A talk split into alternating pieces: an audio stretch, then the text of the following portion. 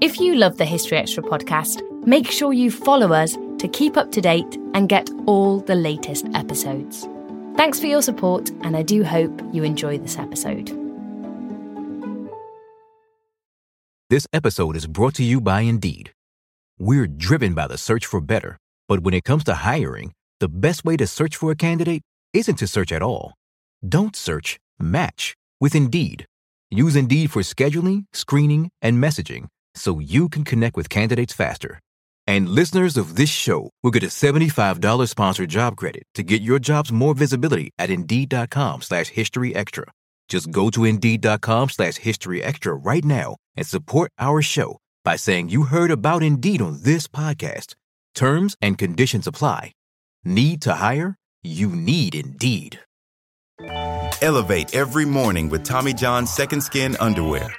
The luxurious support of Second Skin guarantees everything will go smoothly. With over 20 million pairs sold and thousands of five star reviews, guys love Tommy John. Plus, your most valuable assets are covered with Tommy John's best pair you'll ever wear or its free guarantee. Shop Tommy John's Friends and Family Sale right now and get 25% off site wide at TommyJohn.com slash Spotify. TommyJohn.com slash Spotify. See site for details.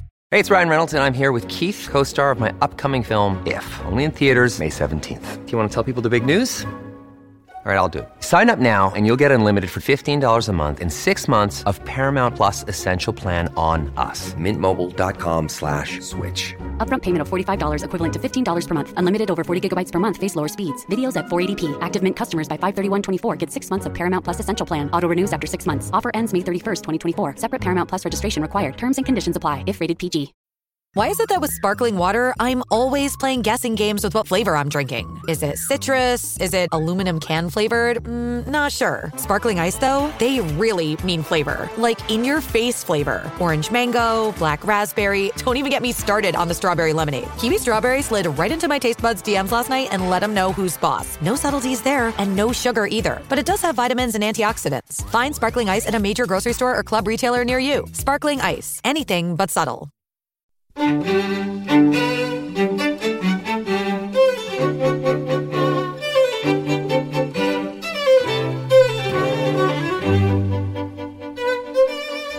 I'm Dave Musgrove, and this is the first History Extra podcast for June 2012. Coming up, we have. What we fail to understand is that however badly our prisoners of war, British, Australian, Americans, uh, were treated um, by the Japanese, their treatment of the local populations was far worse. That was Antony Beevor on the Second World War. It's not what people are remembering, but how they're remembering it. And that was Sarah Ansari on oral history in post partition India and Pakistan.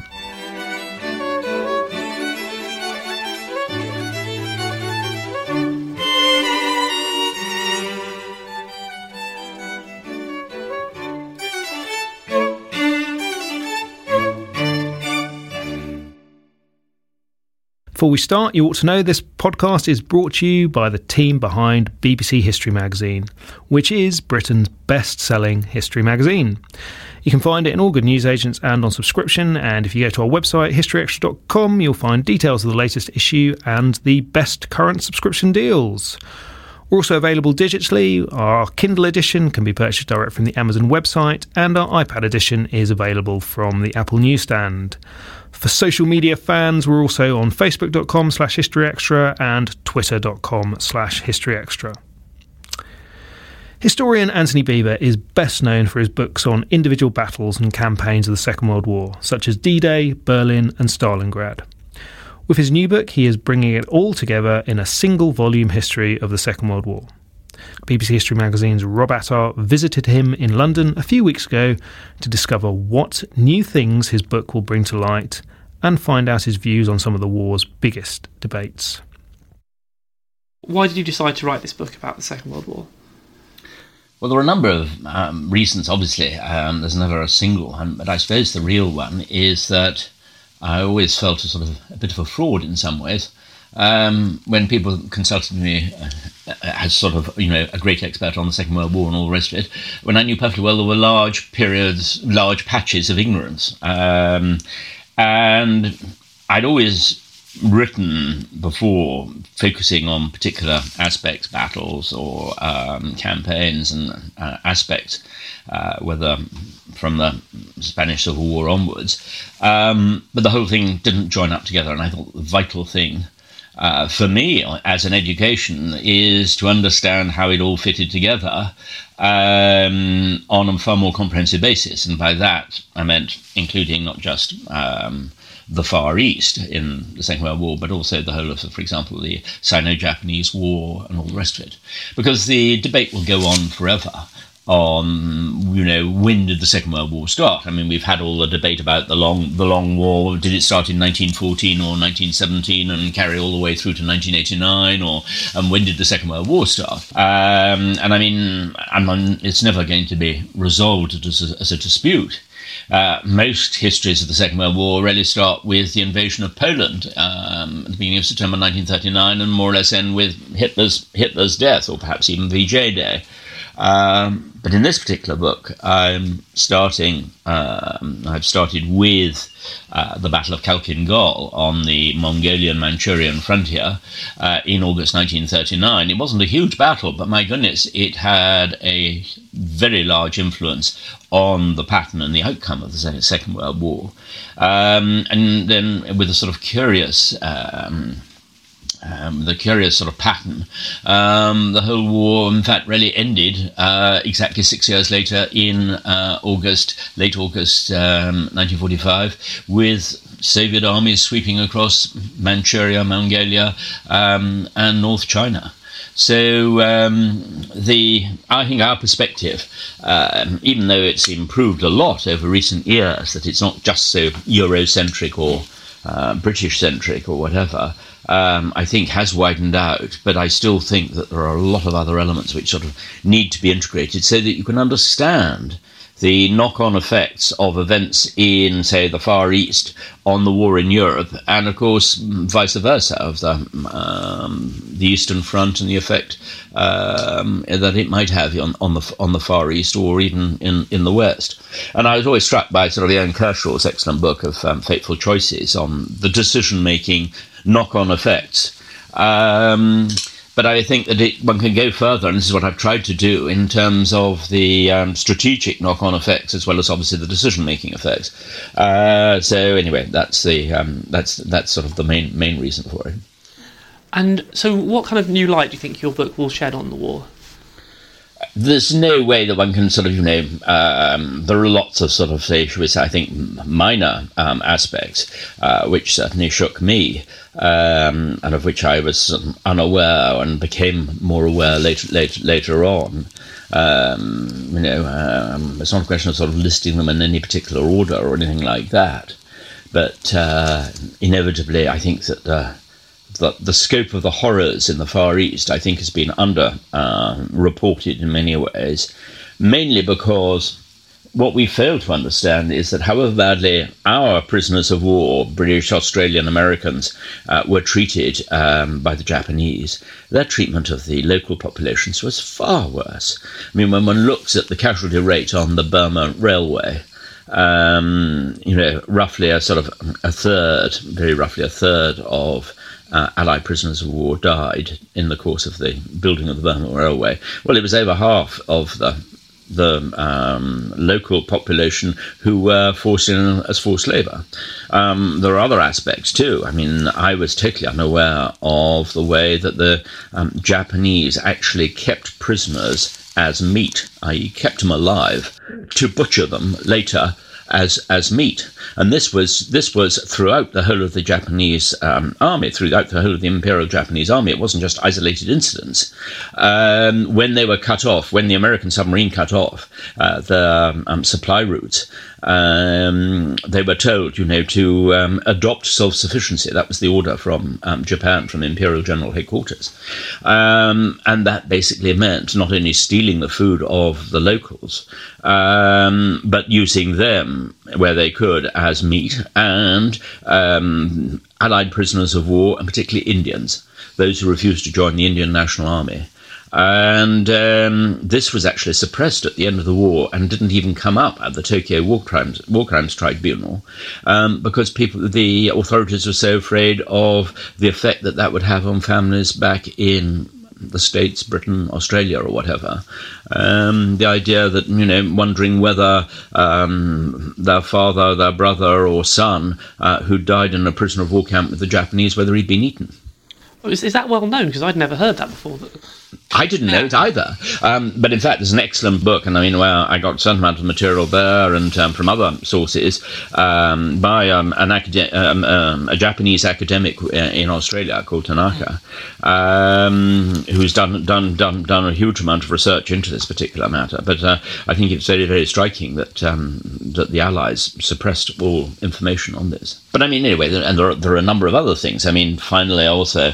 Uh, on the Eastern Front, um, I think that the evidence now is absolutely clear um, that, uh, for example, David Glantz's theory that um, about Operation Mars and the counteroffensive around Rzhev uh, was supposed to be sort of co-equal to the attack at Stalingrad, um, the huge counterattack and the uh, surrounding of the Sixth Army.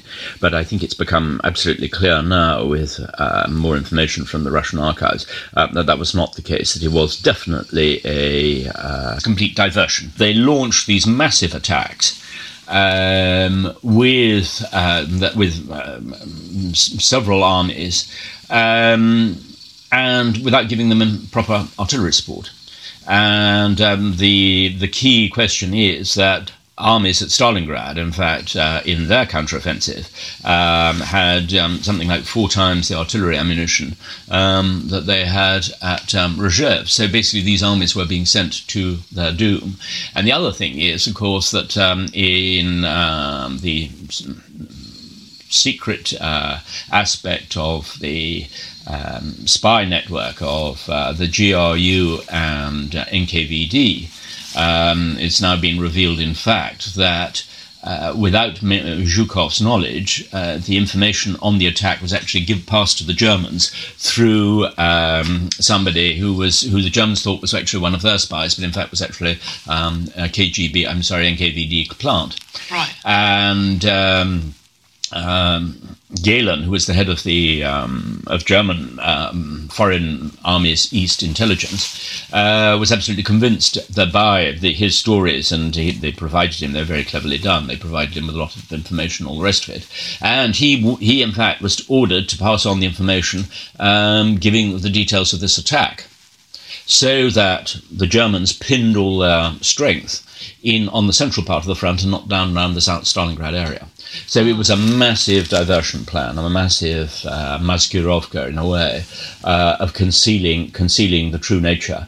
Um, so I think that the sort of the Glantz theory on Operation Mars. Um, although he brought in a huge amount of important information because it had been suppressed uh, by Russian military authorities. But um, considering the appalling losses um, of men who were sacrificed for what was basically um, a completely artificial, if you like, uh, operation, um, it, it, was hardly surprising, therefore, that the Red Army kept this kept this very quiet. So yes, there are a number of number of sort of you know aspects in that particular way. But I think the real difference between this book and others uh, is is simply in the way the one you know the way I write it or whatever. From that point of view of of doing not a sort of mm, a great overview and perhaps adding in a few personal accounts or whatever, um, but the way the only way I can really write myself and enjoy writing, which is as a narrative history with sort of it's got to have the drive. I mean, it's very easy for um, people often ask, you know, do you um, what audience do you write for?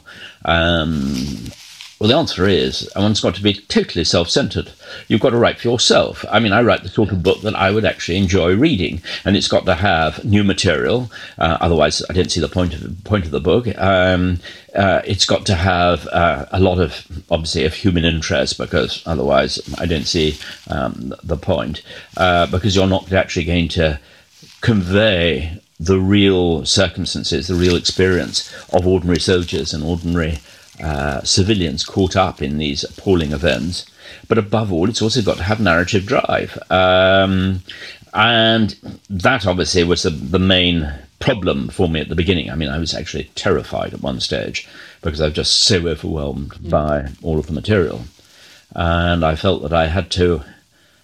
I, I did. I tried to start it off by trying to write in the way that I'd written the other books, um, which was to um, finish all the research before actually starting to write. And I, I tried starting off that way, and then I suddenly realized I was just going to get, I was just getting totally swamped. Um, there was no way I would just drown. Um, so thank God I recognized that pretty early on, because otherwise I could have wasted a lot of time. And I realized that I just had to focus uh, bit by bit as I as I went along. And um, and that that worked, and suddenly things started falling into place. The real challenge, I think, on a book like this um, is obviously is structure and then marshalling of material according to, to that structure. And if you can get that right, um, then things do fall into place, and then you do get that narrative drive. Um, and you don't have to sort of just do the Olympian um, overview approach, uh, which sort of I think which most which most um, I think which most sort of writers tend to adopt when they're sort of trying to do such a very very broad canvas. But anyway, that's the sort of, I suppose, basically what's what's what's different about uh, about the book in that particular way.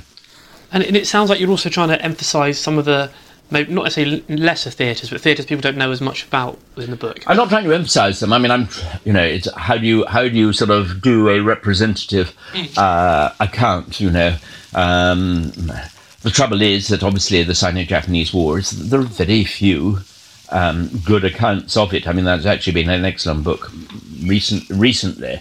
Um, made up of um, um, a whole range of academics from China, Japan, and um, uh, and, and United States and elsewhere, um, edited by Hans van der Ven, which is um, which is superb. But I mean, you know, the, the, the there is there is really no overall. Uh, um, account of the Sino-Japanese War, which one can follow. There's certainly lots in the sort of political angle and, and so forth.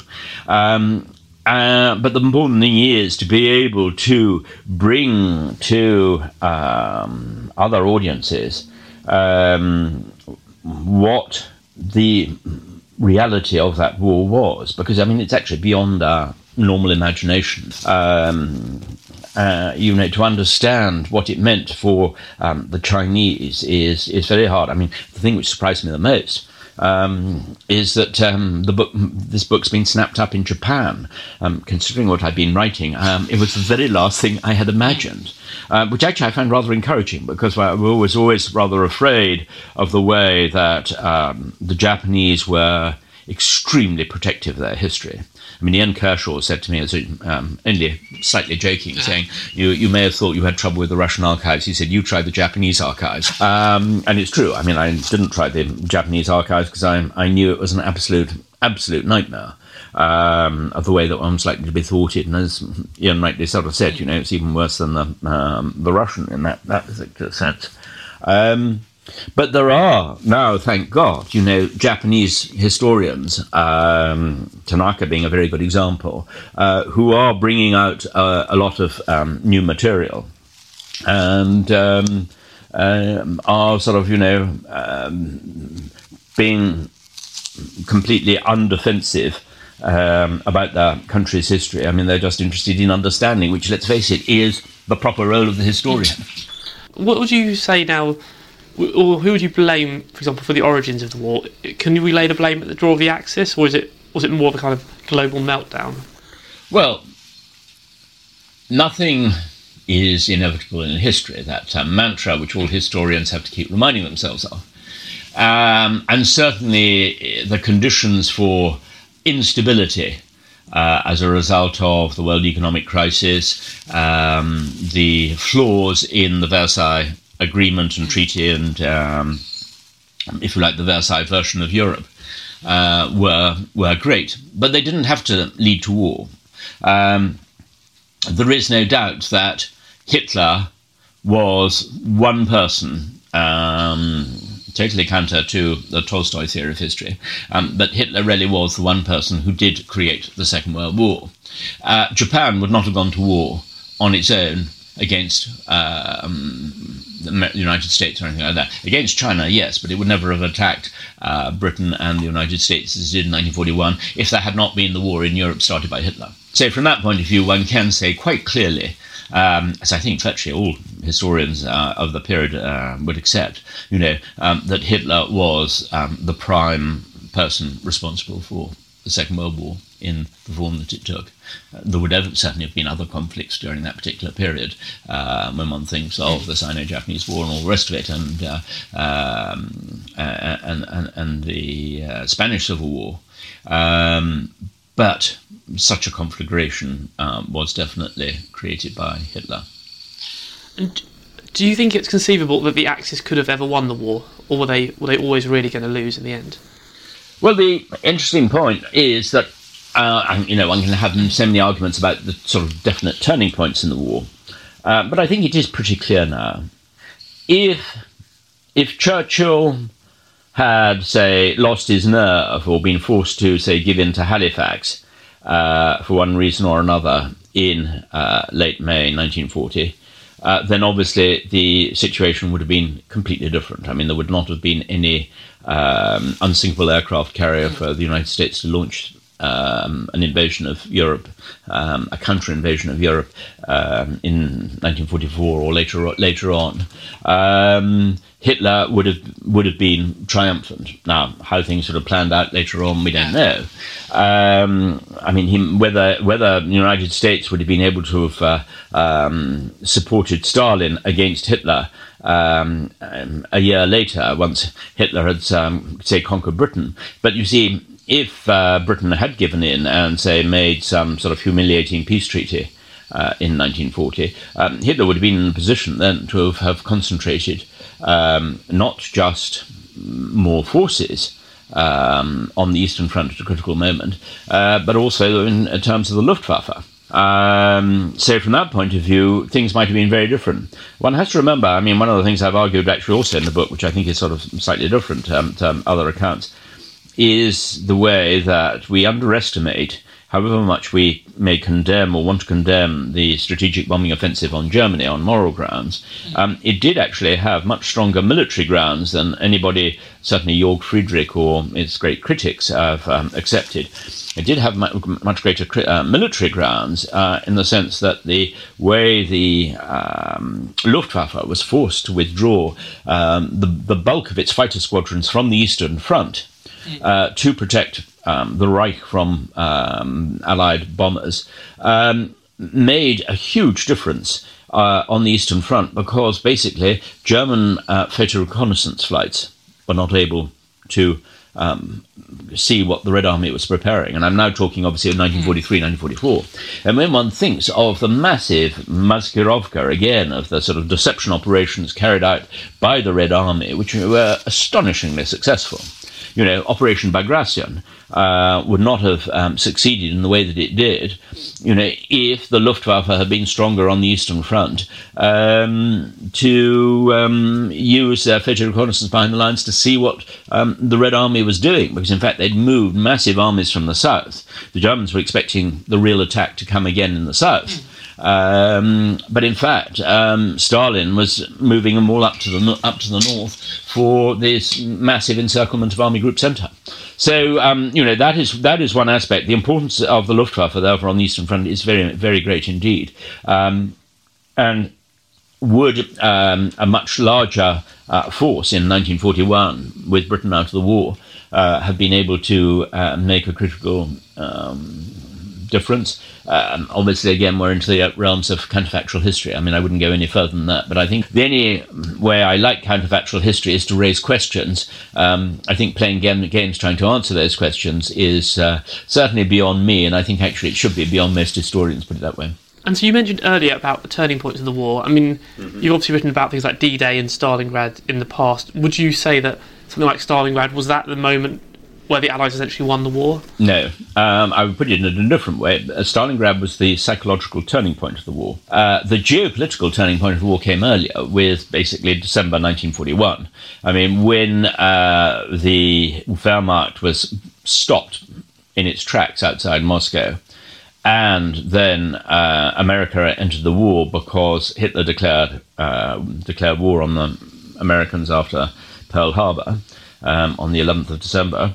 Um, that really was the geopolitical turning point of the war. There was no way that Hitler could ever win the war after that, and almost he was mm, doomed to, to lose it uh, simply because you know the geopolitical lineup was so huge against him, um, particularly in industrial terms.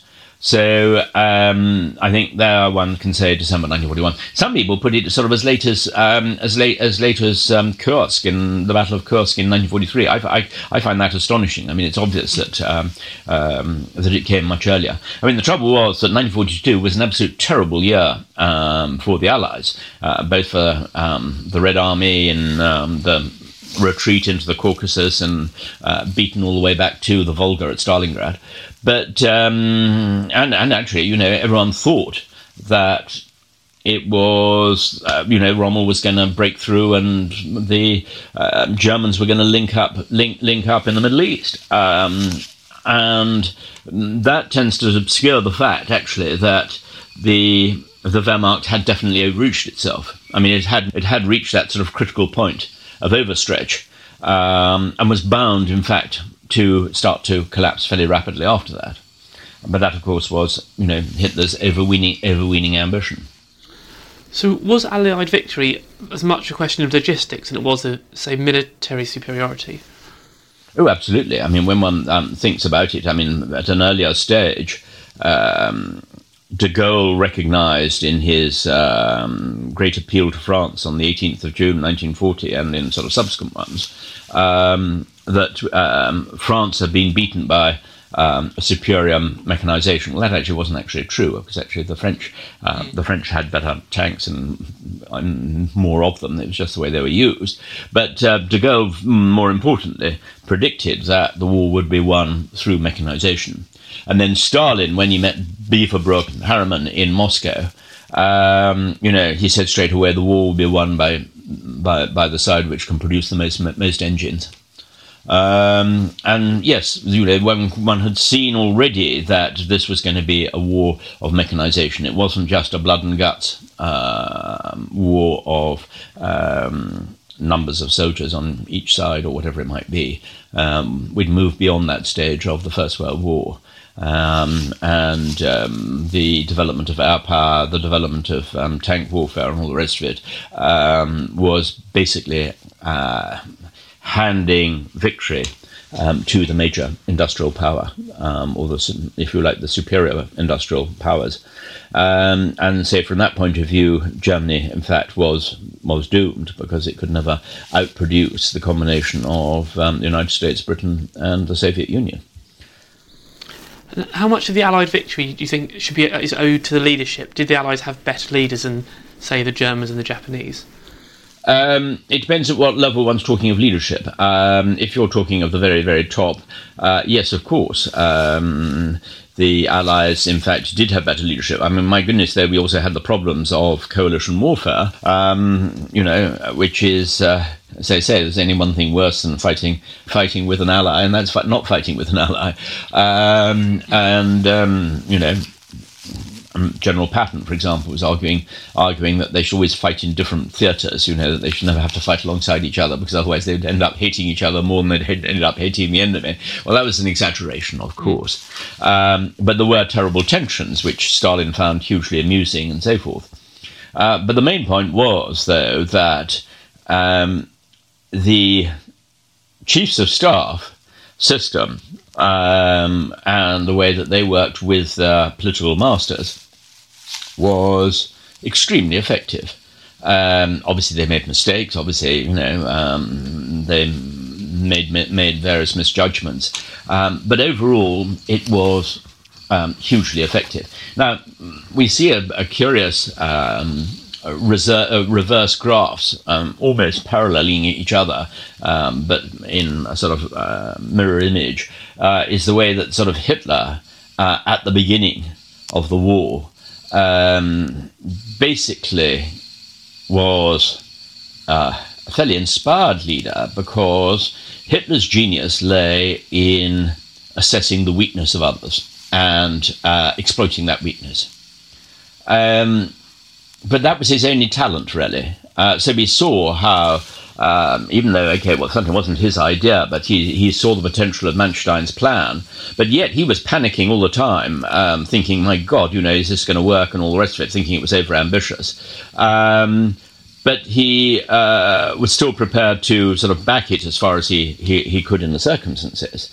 But from then on, and certainly from the time of uh, 1941, i.e., the real turning point of December 1941, um, Hitler then become, became completely sclerotic. I mean, he would not allow any form of um, retreat, um, any form of flexibility amongst his uh, field commanders.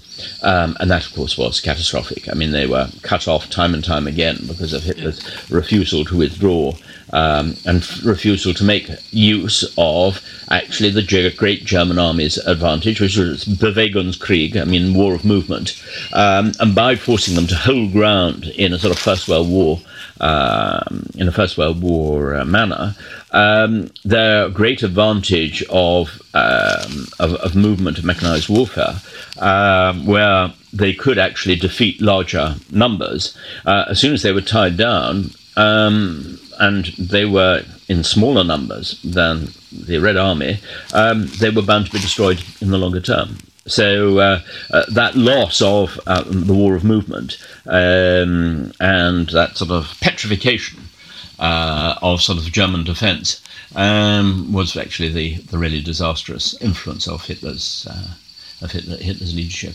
Now Stalin, on the other hand, was disastrous at the beginning, yeah. um, but then actually became um, a very good war leader. Um, that didn't mean that he, in any way, he spared soldiers' lives. He was prepared to waste them in the most um, terrifying way. That's certainly true. Um, but in the fighting of that particular war, uh, he was actually extremely effective, and he started to give his uh, marshals and generals their their head.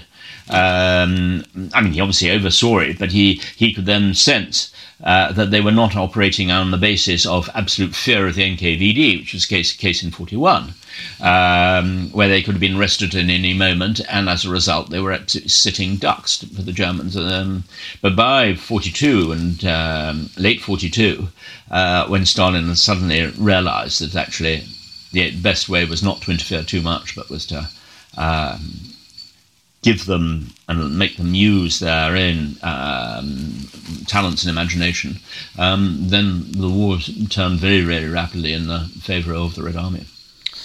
Do you think it's too simplistic to describe the Second World War as a moral war between good and evil? Uh, yes, of course it is. Um, you know, um, Anne Applebaum and number number of historians, Timothy Snyder in his excellent book um, Bloodlands. I mean, they quite rightly show that you know there was a huge moral dilemma um, right at the centre of um, Allied strategy. Um, which was basically we we were going to surrender um, half of Europe. Um, you know, the price of liberating one half of Europe was going to be surrendering the other half to uh, a dictatorship, which was in many ways. Um, um, well, almost as appalling as um, as Hitler's. So uh, yes, um, there were numerous ones. Uh, Michael Burleigh, in his um, book um, on sort of moral combat or whatever, addresses the whole question of uh, all of the sort of uh, moral debates that are, uh, are there. Um, one can never talk entirely of black and white. I mean, the whole debate over the um, strategic bombing offensive shows sort of the areas of grey. But you know, I think that's actually I mean, it's part of the fascination of the whole of the Second World War, and one of the reasons why it's it, it still exerts uh, a fascination and an interest. You know, seventy years on. I remember in 1995 when it was the 50th anniversary of the end of the Second World War, and all the books on the subject failed to sell. And you thought, my God, this is the end of the subject. And since I was starting research in Stalingrad and I was working in Moscow at the time, uh, I found this deeply depress- depressing. But you know, I, it doesn't. In many ways, it didn't surprise me. But we were all wrong um, suddenly sort of, you know, the interest in the subject. But this is a larger question on sort of why the writing of history had changed, and we hadn't seen how human interest or interest in the story had changed, which was then much more focused on the, the fate of the individual caught, caught up in these uh, horrific events.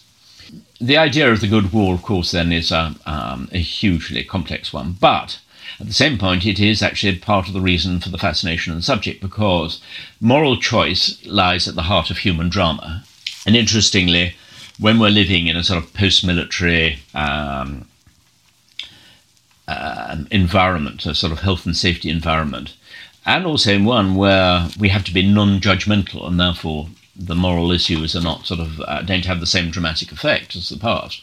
Um, it's hardly surprising that you know so many novels are set in the past, to the exasperation of many people. But um, you know, um, but I think you know it's it's it's a recognition of the fact um, that things which mattered so much then um, in sort of moral terms uh, provide a drama which is which is sort of almost um, unthinkable today. And I do uh, I do believe that uh, particularly say amongst the young, the interest which is sort of revived or uh, continues uh, in the subject of the Second World War is this feeling of sort of you know what would I have done if I'd been there? You know, would I have survived physically? Would I have survived psychologically?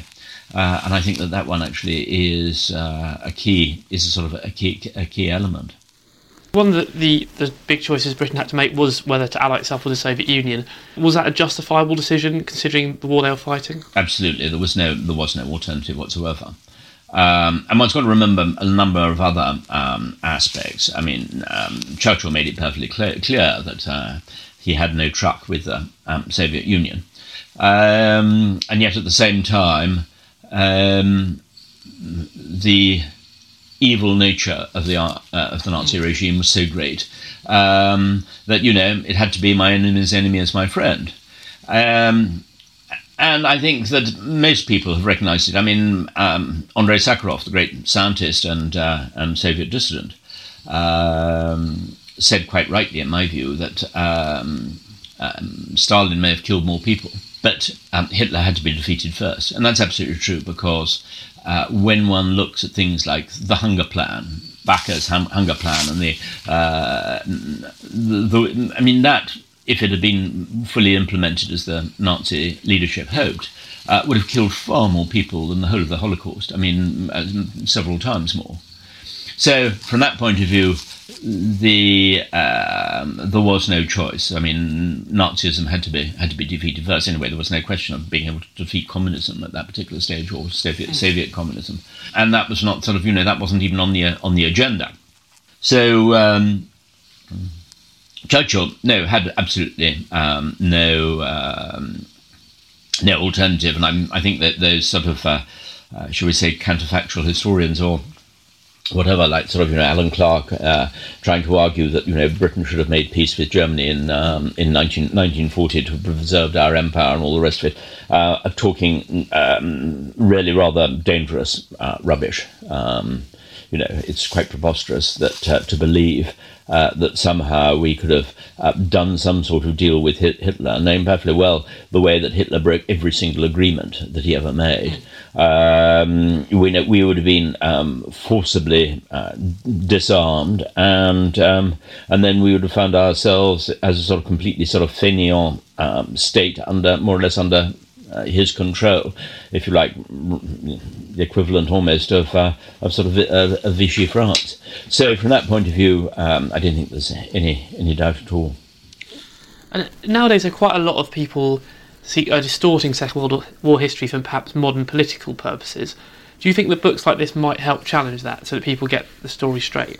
Well, I hope so. I hope that by sort of integrating uh, all of these particular aspects um, and in some cases dealing dealing with some of the conspiracy theories. And there are a number of them, which of course have to be tackled. One of them was um, Suvorov and the idea that uh, a document of uh, May 1941 showing that uh, um, the, the, the Red Army was planning a spoiling attack, um, and this was sort of distorted into trying to show that uh, um, Stalin was secretly planning to attack Germany, so therefore the German invasion of the Soviet Union was justified. Uh, that actually is complete load of rubbish. Now, one cannot rule out the possibility that Stalin may have considered a preemptive attack on the Soviet Union in 1942 or whatever uh, afterwards because he was afraid of uh, Hitler's power and the threat from um, Germany. Um, now that that is a, that is a different matter, but uh, in the circumstances, there was no question of the Red Army being in any shape or form capable of launching um, an effective attack uh, in any way. Um, all of the tanks, um, sorry, the artillery tractors um, were actually being used to bring in the harvest. And I mean, you know, there was so so the, the, the idea of the idea of a sort of preemptive strike at that particular time is absolute rubbish. So one does need to sort of you know, uh, uh, there are conspiracy theories about you know um, the suppression of the attack on Pearl Harbor, or um, sorry, the suppression of news of the attack on Pearl Harbor, uh, and, and so forth. Well, I mean, you know, you can go back and forth. The trouble with conspiracy theorists is, you know, they will they will find one or two. Um, uh, flaws in, say, a government report or in a, in a particular account. Um, and then what they'll do is they'll start joining up all the wrong dots, uh, so to sort of create a, a monstrous picture. Um, and um, frankly, no, I don't think so. I mean, uh, warnings had been sent out, you know, uh, time and again um, in the course of the previous weeks, um, saying, you know, war with Japan is uh, a distinct possibility. Um, so, you know, prepare. Uh, the problem was that they had, uh, they, it was beyond their imagination that the Japanese would actually get all the way to Pearl Harbor uh, because of the distance and and, and so forth. Um, and um, there was a case, in fact, with the within the Department of, um, of Defense or within the um, that uh, General Gerow had. Uh, decided not to send pass on the latest sort of uh, warning report. So he said that you know they've had so many reports already but one cannot say, therefore, that there was a sort of you know a conspiracy or somehow that Churchill had something to do with it um, because um, he wanted to force America into the war. Um, this was entirely a sort of an American affair, and America was reading, the United States were reading uh, Japanese um, diplomatic ciphers, as we know perfectly well, and diplomatic traffic. What's far more striking, and this is seldom um, seldom brought out, is um, Stalin knew by then, mm. of course, because we'd had October, he was able to bring his, uh, and November, he was bringing his Siberian divisions eastwards, and he knew that the Japanese were going to attack south. But was there any warning from Stalin? Was there hell? Um, so you know, um, it's it's always a question of um, you know uh, trying to attack Churchill or Roosevelt, um, but seldom a question of attacking um, Stalin. Similarly, you know, the, um, the, the, all the sort of theories about why um, the Allies didn't bomb Auschwitz or the uh, prison camps. Well, actually, there are some very straightforward reasons for that. Um, the chief one being A, the distance in flight time, and so that bomb load would have been very light, and B, the inaccuracy of their bombing. You know, they knew perfectly well when they did try and bomb um, prisons, whether in Amiens or in Copenhagen, um, to release um, uh, to release prisoners. You know, that was actually using that was actually using uh, Mosquitos, which were extremely accurate, well, they still ended up killing far more civilians um, than people who were saved. So, I mean, they knew already that that wasn't going to work. But there are tremendous conspiracy theories on sort of, you know, why the Allies didn't do more to stop the final solution with uh, bombing. Um, but they never present the question on why didn't Stalin, uh, because he was closer, he had better intelligence, um, and um, with his Sturmoviks and other aircraft, you know, they could certainly have done much more in that particular way. But Stalin, of course, was just simply not interested. And just one last question: Do you think there will ever be another conflict of the same magnitude as the Second World War? Or was that really was the war to end all wars in that sense? Well, I think it was in many ways the war to end all um, um, conventional wars in that uh, in that sense. Uh, I mean, there were other much more localized ones like Korea and so forth, um, where you had conflicts between massive conscript armies, and um, it's it's the age of the conscript army has um, almost gone. I mean uh, you'll still have, you know, the PLA and um, China and so forth, and obviously North Korea. Um, but on on a global scale, uh, we will not see you know, so many millions uh, under arms because that phase of warfare has completely passed. It's far more specific, it's far more um, professional and um, technical. Uh, so I don't think I don't think we'll ever we will never see as as I say a mass conscription world war in that particular sense. But you know we may well see other conflicts which will be uh, could well be alarming. I mean particularly if they are sort of. Uh, um, in the in in say in the in the Middle East, uh, but it will not. We will not see um, sort of you know the mass attacks of infantry or even even of armor um, simply because they will be far too vulnerable to higher technology. We don't always realise just how much our negative thoughts and experiences stick with us and weigh us down. You may find your brain constantly running through a highlight reel of bad moments. That comment your friend made last week that hurt your feelings, that frustrating thing your mum does, or that silly thing you said in a meeting. Maybe it's time to get it all off your chest whether it's a tiny annoyance or something much bigger. Talking about it can give you some relief and lead you to a potential solution. That's where therapy comes in. It's a safe space to share whatever's weighing you down and learn to process it so your internal highlight reel can focus on the good stuff. And BetterHelp offers affordable online therapy on a schedule that works for you. Connect with a licensed therapist by text, phone, or video call. Start the process in minutes and switch therapists anytime. Let it out with BetterHelp. Visit betterhelp.com slash historyextra today to get 10% off your first month. That's betterhelp, H-E-L-P dot com slash historyextra. This episode is brought to you by Indeed. We're driven by the search for better, but when it comes to hiring, the best way to search for a candidate isn't to search at all. Don't search, match with Indeed. Use Indeed for scheduling, screening, and messaging so you can connect with candidates faster. And listeners of this show will get a $75 sponsored job credit to get your jobs more visibility at Indeed.com slash History Extra. Just go to Indeed.com slash History Extra right now and support our show by saying you heard about Indeed on this podcast. Terms and conditions apply. Need to hire?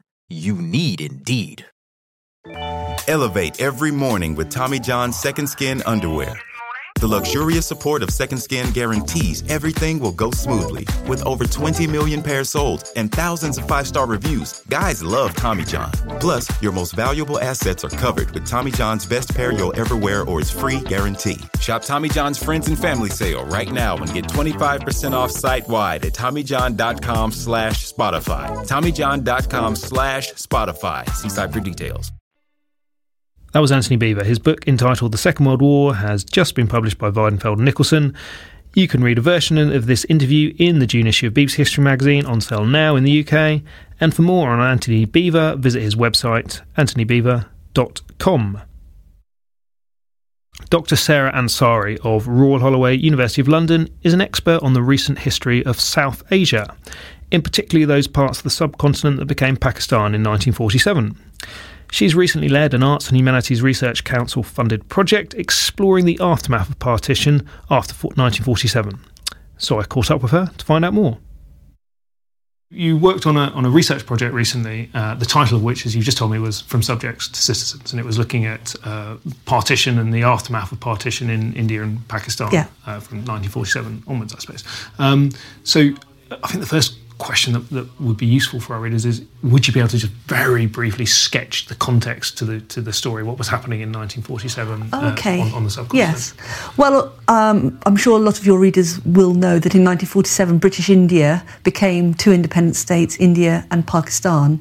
And so um, in august of that year when independence took place um, the country was in effect partitioned.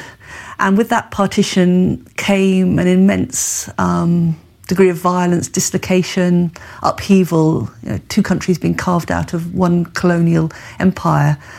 Um, 15 million people also migrated in both directions on the western side of the continent, so across really the Punjab border, the new Punjab border, and not so many numbers, but still substantial so migration occurred in the east as well, around Bengal. Mm. So we're talking about a, it sounds a bit of a cliche, but a seismic event. So it wasn't just that that part of the world got independence, but how it got independence. And um, partition has been blamed, I suppose, or the legacy of partition is blamed for a lot of the um, poor relations between India and Pakistan since 47. That might not be 100% accurate, but that's the general perception that the way in which the countries became independent created this, this long-term distrust of each other that you know, still exists today. Okay, so what were you looking at in, in your project? And you were trying to trace the story subsequent to that Yeah. to see what actually happened. Yeah. Well, yes. I mean, there, if we look at how partition's been studied by historians, um, first of all, sort of, sort of say 20, 30 years ago, people focused very much on the high politics of partition. You know, what the political leaders, Mountbatten, um, Nehru, Gandhi, Jinnah, you know, what they were discussing, what they were agreeing, what they were disagreeing over. But you know, the how partition happened from the high politics perspective, then um, triggered, I think, to a de- large extent by what was happening, excuse me, in India politically, but also anniversaries of partition.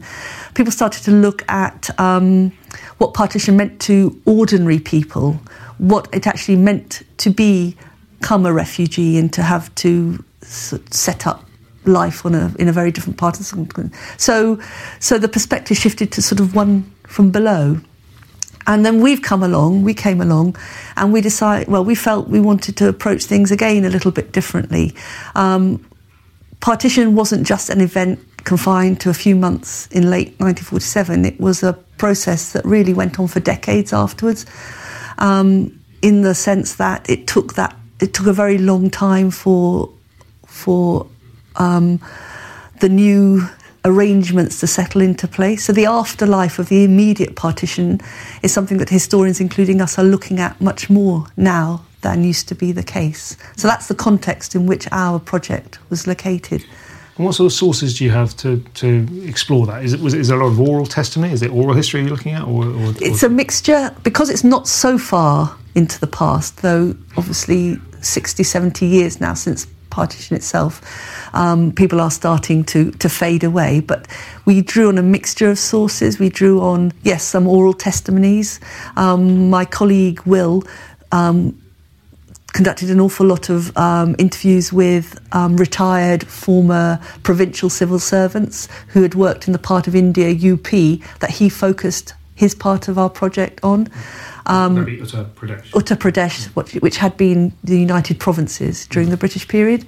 So he and his research assistants in India spent a lot of time interviewing um, these, as I said, retired provincial civil servants because we, what we were looking at um, was what we what's come to be thought of as the everyday state, the, the state at the level that ordinary people interact with it, rather than the state up at the sort of higher kind of higher level of how it operates. The the the state that, as I said, um, ordinary Indians, ordinary Pakistanis had to encounter, had to deal with, had to negotiate in the years since independence, because people in that part of the world had huge expectations of what differences independence would bring. The period just before partition or independence had been a very tough one. The Second World War was uh, had really revealed problems in the way that the administration was operating that and the fact that there were the war effort war shortages not war shortages um, food shortages all sorts of things like that gave a lot of room for black marketeering corruption. And so people's confidence in the state was very low by 1947 so they I think expected and this is generalizing but they expected that when independence came things would improve things would get better and so you have that expectation alongside the reality, which was things didn't necessarily get better. Sometimes they actually deteriorated in terms of, say, corruption and um, other kinds of abuse of, of power. So, um, What was that optimistic expectation based on? I mean, it's, it's obviously with the benefit of Yeah. hindsight, it's quite a naive expectation. I mean, who was who was telling them that things were going to be better?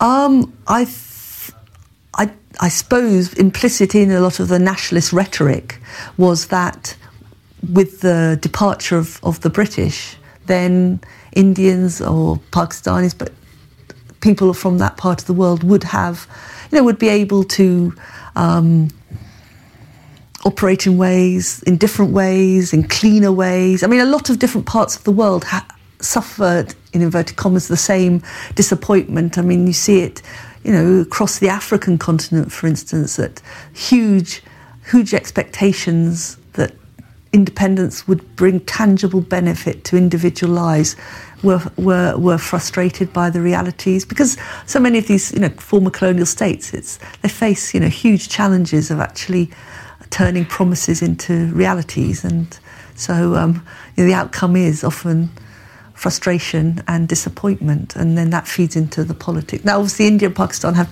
very different political histories since independence and India in many ways seems to have been much more of a success story than Pakistan when it comes to um, making that transition. But he, you know, I looked at the Pakistan side of the story. Will looked at the Indian side of the story, and then Taylor, the third person in our project, was focusing on what had been a princely state in South India, Hyderabad or Hyderabad, as some people call it, and its kind of incorporation into the new Indian Republic and the the, the same sets of issues, but in a in a, in a different context. Yeah.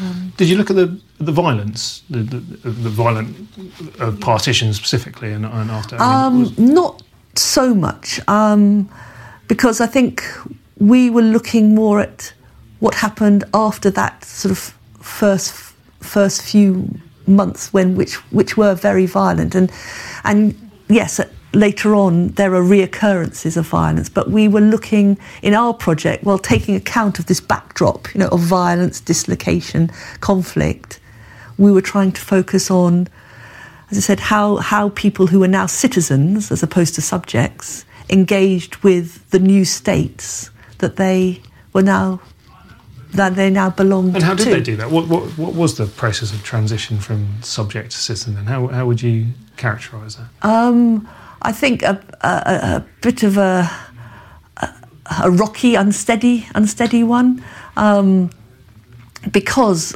you know that that things didn't didn't improve to the extent that people corruption continued, um, low level um, civil servants proved themselves to be just as tricky to deal with as they had been, you know, before, um, because after the initial or the the the violence, let's say, of partition had subsided somewhat um, in the two both countries, Pakistan and India.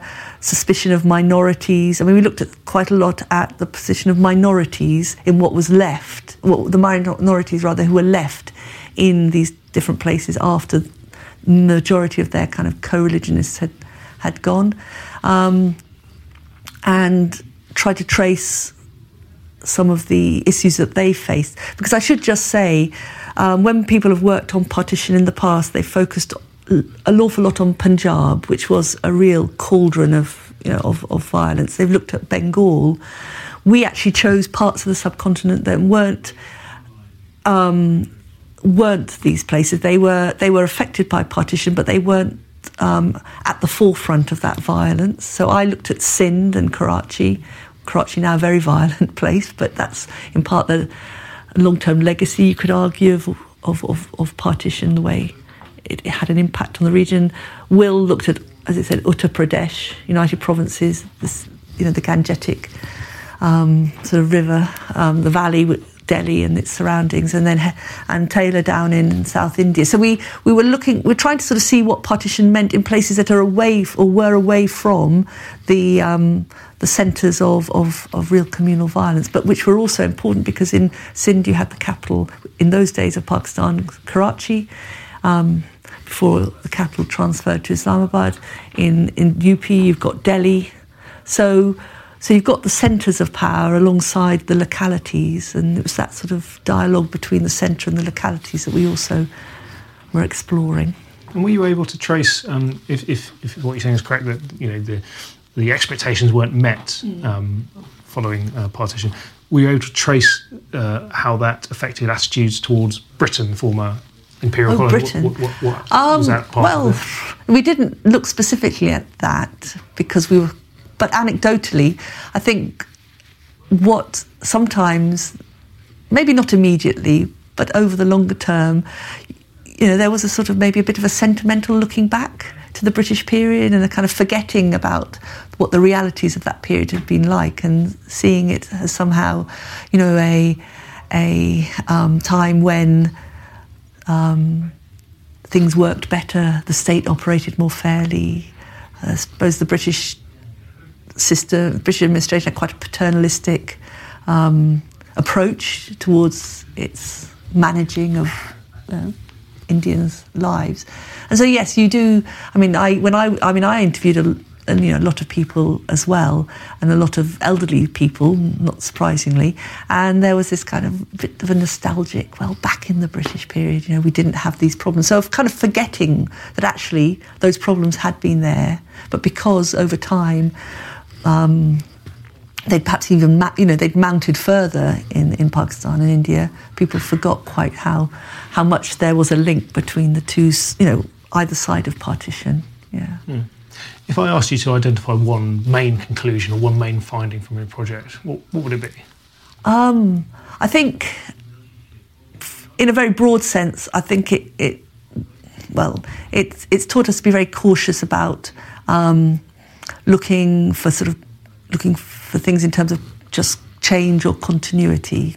Um, more complex, much more complex set of dynamics um, taking place as you make a transition from so one state or stage to another state or stage. But I think for us, our probably biggest conclusion, broadly speaking, was that Indians and Pakistanis, for all the differences and all the all the the friction and the antipathy, you know, that kind of um, developed, they actually went through very very similar sets of experiences they had an awful lot of common in common with each other. They shared, you know, they shared a great deal, and I think that's that for us is was was interesting because people tend to study either India or Pakistan, and don't really sort of put them together as much as they could do.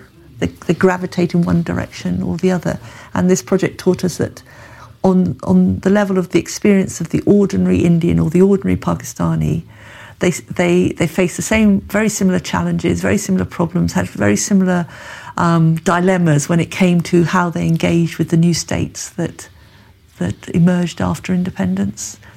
And that's quite a, I think, a, a positive conclusion when one's trying to, uh, well, suppose, get different parts of South Asia to talk to each other and you know to um, connect with each other because it's it's hard today for historians in India and historians in Pakistan to actually meet. Getting visas for them to travel, you know, from to the opposite country is very difficult. We were privileged because we're sort of outsiders, able to go in and and make connections. Mm. So, well, that, that, would be my concluding question. Actually, is obviously this is a uh, now it's a contested place a contested yeah. story, and, you know, the, the story of partition and subsequent to it is, yes. is, a, is, a, is a difficult story for a lot of people. So, did it present particular challenges for historians to try and work with what the you know the, the resources and, and, and to understand those those particular sensibilities? Um, yeah, I think obviously asking people to um, if you're if we're talking about actually engaging with people who lived through that period, yes, asking them to to talk to you about what might have been very traumatic times for them or their families is is not easy.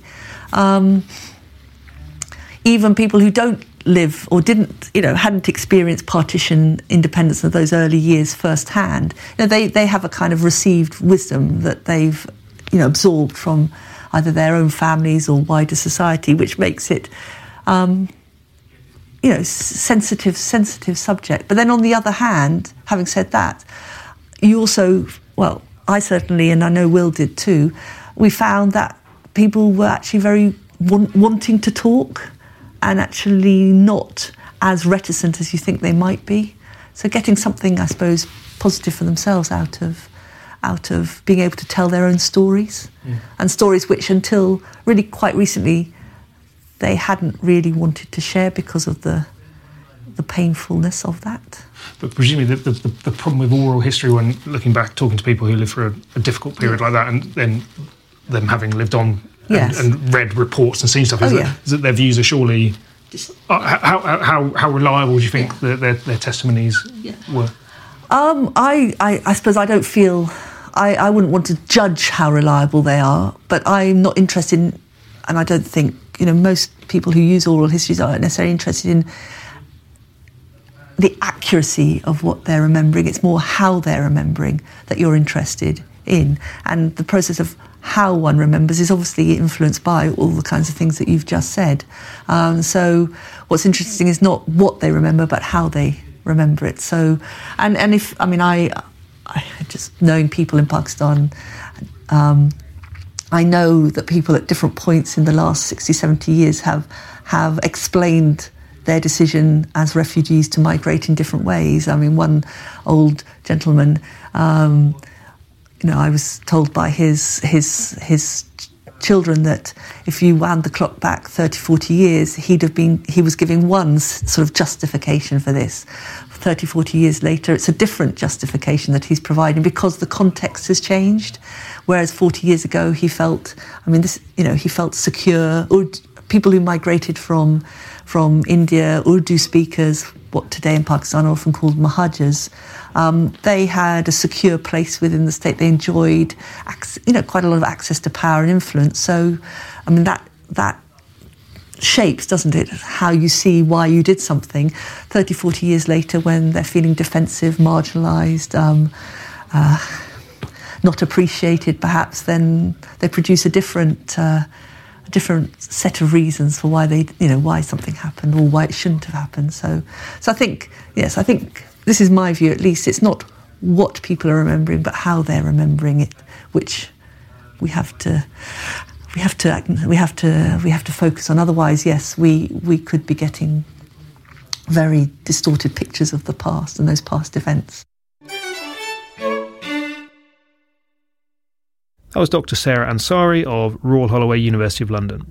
The website for that particular AHRC funded project is www.leeds.ac.uk forward slash subjects to citizens. Well, that's your lot for this week. We'll return next week when we'll be talking about Scotland's warrior tradition and the importance of the year 1820. In the meantime, do take a look at our website, historyextra.com, for blogs, quizzes, galleries, and more. Plus, don't forget you can find our new Kindle and iPad editions on the Amazon website and Apple Newsstand, respectively. And indeed, the paper printed product is still available in shops and by subscription. The History Extra weekly podcast is recorded in Bristol and produced by Dave Gibson.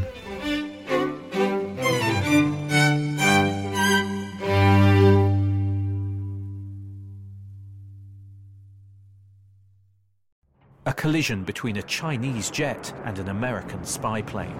He came and rammed into our left wing. With relations increasingly strained, what are the chances of things spinning out of control? The Western world was asleep. I'm Gordon Corera. I'll be exploring the friction in this most important of relationships and asking Has the West taken its eye off the ball? You cannot ignore China. From BBC Radio 4, this is Shadow War China and the West. Listen wherever you get your podcasts.